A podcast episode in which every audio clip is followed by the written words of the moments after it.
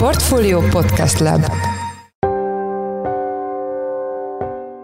Szép napot, ez a Checklist, a Portfolio napi podcastje április 13-án, szerdán.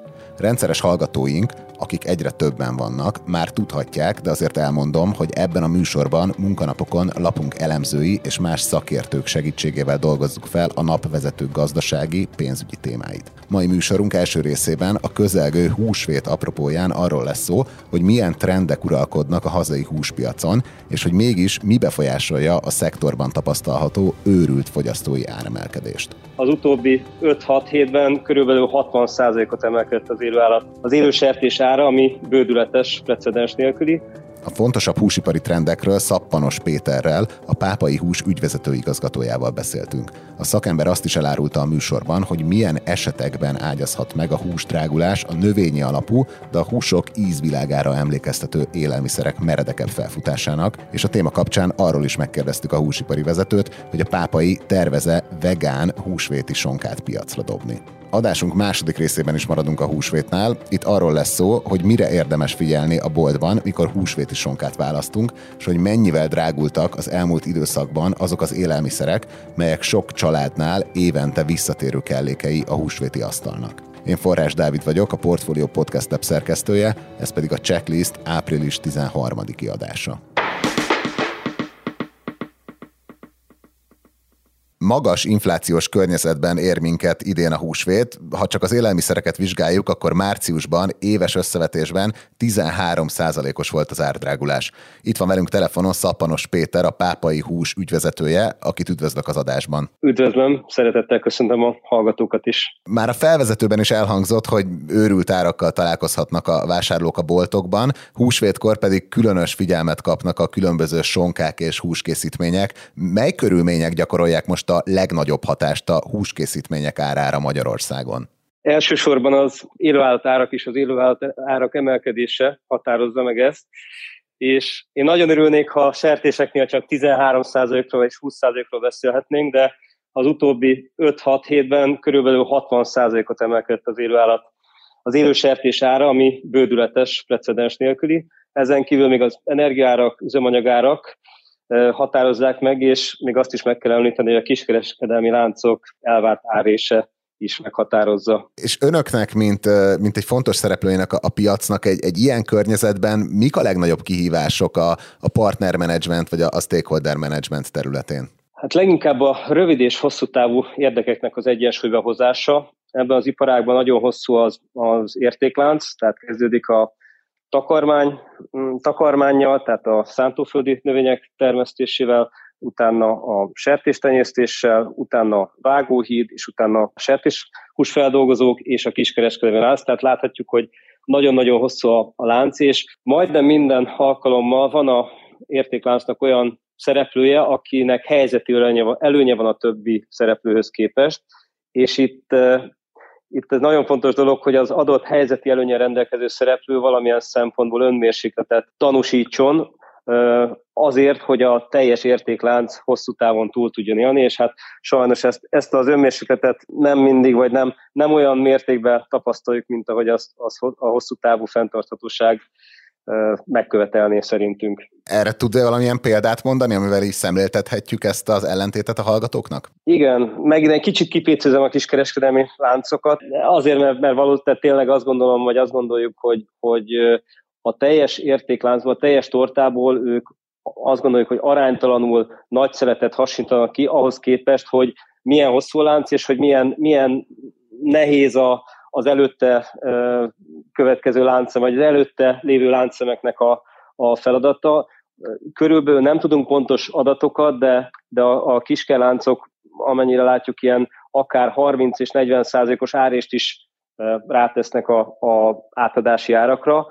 Azt gondolom, hogy ez, ez kb. majdnem a teljes értékláncba keletkező gazdasági profitnak ez a fele harmada lehet, úgyhogy most megint csúnyán mondva, a kiskereskedelmi láncok csak, és idézőjelben nem látszik a kezem, de idézőjelben mondom, hogy csak a legutolsó lépésnél gyakorlatilag egy disztribúciót és logisztikát látnak el. Azt gondoljuk, hogy ez, ez nem nem fel és nem arányos elosztás a tortának. Melyek a, a legnépszerűbb sonkák ebben az időszakban a, a, a pápai húsnál, és mondjuk a sonka eladások mekkora része koncentrálódik erre a húsvéti időszakra? Igen, egy, egy ilyen nagyjából polarizálódást figyelhetünk meg a piacon, tehát a, nagyon keresik a fogyasztóink a hagyományos, hosszú érlelésű úgynevezett paraszsonkákat, amelyek 6-8-10 hétig is akár sóban pácolódnak, és, és tényleg ez a hagyományos módszerrel van elkészítve, és ezért, ezért prémium termékeknek számítanak, és a másik oldalon pedig a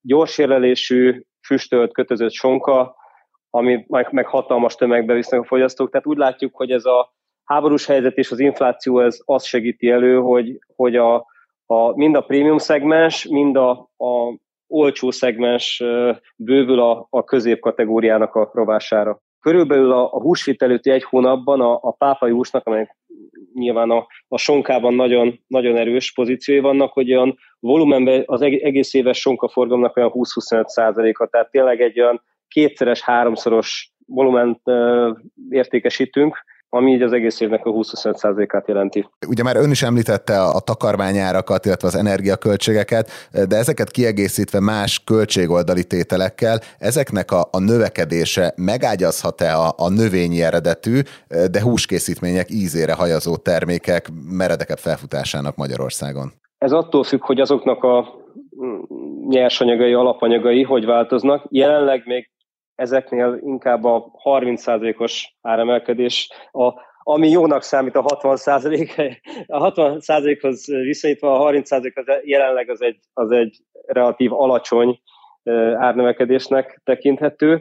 Itt minden attól függ, hogy, hogy merre mozdul a, a betakarítás, és ezek, tehát a, a, az új, újonnani változások merre mozdítják el a, a növényi alapanyagokat. Tehát amit hallottam, múlt héten voltam pont egy portfólió konferencián, ott, ott tényleg teljesen extrém, tehát ilyen 100-120-150 százalékokról beszélnek a gabonán, gabonáknál, akár szójánál is, tehát, tehát jelenleg még, ami a korábbi áron betakarított borsófehérjéről beszélünk, igazán a, vegán alapanyagoknál, ott még nem olyan radikális mértékű, de lehet, hogy egy néhány hét múlva azt mondjuk, hogy lehet, hogy ott is sokkal nagyobb lesz. De önmagában mindenféleképpen van a piacon egy, egy beépített növekedés ebben a kategóriában, mert azt látjuk, hogy főleg a fiatalabb korosztályoknak egy döbbenetesen nagy része nyit er, ebbe az irányba. Önök körülbelül két éve indították el a vegán termékeiket. Mik az első tapasztalatok, hogy elsősorban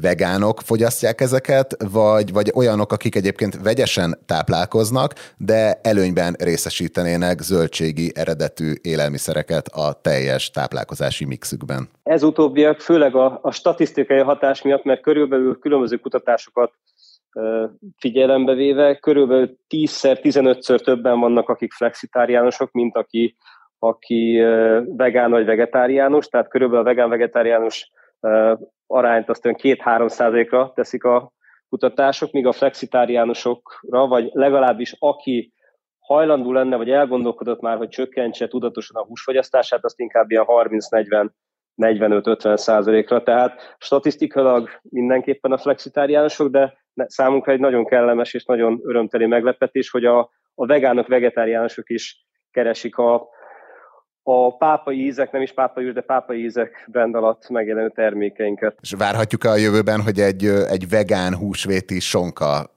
terméktípust is piacra dobnak? Nagyon sok mindennel próbálkozunk, mi szeretnénk a leginnovatívabb élelmiszeripari, húsipari vegán vegánokat is forgalmazó cég lenni. Ennek van sok nehézsége, de sok különböző meglepetésen dolgozunk, és próbálunk meg előrukkolni. Nem tudom, hogy a sonka lesz a következő, nagyon nehéz megoldani különben. Köszönjük szépen, hogy itt volt velünk az adásban. Az elmúlt percekben Szappanos Péter, a pápai hús ügyvezetője volt a vendégünk. Még egyszer köszönjük, hogy a rendelkezésünkre állt. Nagyon köszönöm én is. A húsvét persze csak a liturgián túl sok családnak egyet jelent egy viszonylag fix menüsor végigevésével, és idén ehhez jóval mélyebben kell majd a zsebbe nyúlni, mint tavaly. A témával kapcsolatban itt van velünk a műsorban, telefonon keresztül Bíró Attila, a pénzcentrum elemzője. Szia Attila, üdvözöllek az adásban. Szia Dávid, én is üdvözöllek, és köszöntöm a hallgatókat is. Mennyivel drágultak idén a húsvéti menüre jellemző élelmiszerek? Ugye azt lehet mondani, hogy mint minden más, a húsvéti menü az jellemző élelmiszerek rendkívül dráguláson estek át Hogyha a legfrissebb adatokat nézzük, akkor a pandémia elő, időszakhoz előtthez képest szignifikáns az áremelkedés, ami megfigyelhető.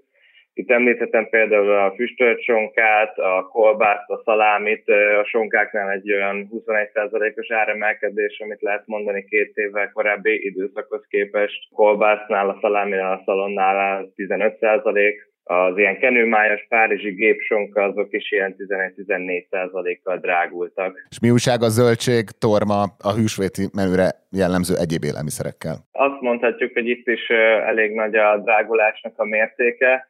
Ugye idén márciusban, tavaly márciushoz képest az élelmiszerinfláció az 13 os volt, most ehhez képest viszont rengeteg olyan termék, amit klasszikusan az emberek a húsok mellé megvásárolnak húsvétkor, azok sokkal nagyobb mértékben nőttek az áruk. A paradicsom például 40%-kal drágább idén márciusban, mint tavaly márciusban. A fehér kenyér, a barna kenyér 30, 32%-kal drágább most, mint tavaly ilyenkor. Hogyha például nézzük a tormát, arra is azt lehet mondani, hogy az év első 9-10 hetében a friss torma 10%-kal többe került, mint tavaly.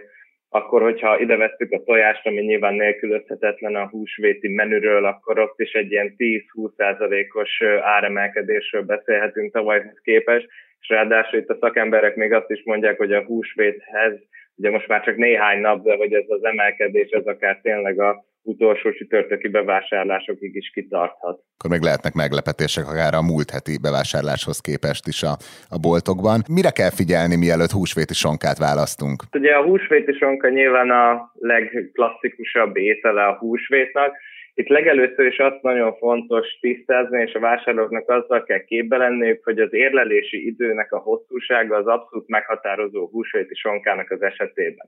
Ezek alapján ugye meg, megkülönböztetünk hosszú, közepes és rövid érlelésű húskészítményeket. Erről azt kell elmondani, hogy nyilvánvalóan a minél hosszabb érlelési idővel elkészített sonkák, azok ugye drágábbak. Itt akár ilyen 6-7 ezer forintos kilós ára is beszélhetünk, most nem nehéz elképzelni azt, hogy az 1500-1500 forint kilós sonkák, ugye azok csak néhány napos érlelésűek. Tehát rögtön azt kell ugye a vásárlóknak eldönteniük és szem előtt tartaniuk, hogy milyen minőségű sonkát vásárolnak. Ez már ugye egy nagyon fontos támpont. Ugye amit általában szokott mondani az élelmiszer biztonsági hivatal, illetve a szakemberek is, hogy két esetű terméket semmi esetre se vásároljon senki. Ugye a hús az teljes mértékben egy bizalmi terméknek számít, csak megbízható forrásról szerezzük azt be, szóval a hipermarketekből, szupermarketekből, vagy illetve a hentesekről megbízható piacos helyekről. Ugye nagyon fontos az is, hogy a címkén, mindig megnézzük a címkéket, az adott húskészítménynek a címkét, az ugye a húsvéti sonka esetében is különösen fontos. Nagyon figyelni kell azt, hogy a gyártója fel legyen tüntetve, illetve azt is nagyon figyelni kell, hogy mi a lejárati idő. Ezt a, két, ezt a kettő pontot mindenféleképpen meg kell néznünk, ellenőriznünk kell, és azt is szokták tanácsolni a szakemberek, hogyha lehet, akkor magyar terméket vegyünk, és mindenféleképpen legális forrásból szerezzük ezt be. És kicsit szélesebb kontextusban vizsgálva, van-e valamilyen adatotok arról, hogy itt az infláció kontextusában hogy alakul a, a húsfogyasztás Magyarországon? Húsvétkor ugyanúgy egyre kevesebb húst vásárolnak a magyarok, mint általánosságban egész évben. Hogyha most kifejezetten a húsvéti vásárlásokat nézzük, akkor azt lehet mondani, hogy tavaly, azaz ugye 2021-ben a legfrissebb adatok szerint általánosan egy magyar vásárló két és fél kiló húst vásárolt, és erre 5400 forintot költött. Na most ehhez képest, hogyha 10 évvel visszaugrunk az időben, tehát 2011-ben 3,1 kiló húst vásároltak a magyarok. Szóval jól látszik, hogy Ugye 10 év alatt fél kilóval kevesebb az a hús, ami például húsvétkor az asztalunkra kerül, viszont már jóval drágábban. És ugye, hogyha általánosságban kérdezed a húsfogyasztás, akkor ugyanezt figyelhető meg, minden egyes évben, évről évre egyre kevesebb húsárot visznek haza a magyarok, és ennek egyértelműen egyetlen egy markáns oka van, az pedig a fogyasztói áraknak a drasztikus emelkedése. Tehát itt egyértelműen ez a tendencia figyelhető meg. Végül is úgyis egészséges több zöldséget fogyasztani. Köszönjük szépen, hogy itt voltál velünk. Az elmúlt percekben Bíró Attilával, a pénzcentrum elemzőjével beszéltünk. Attila, köszönjük, hogy a rendelkezésünkre álltál. Én is nagyon köszönöm, és kellemes húsvétot mindenkinek.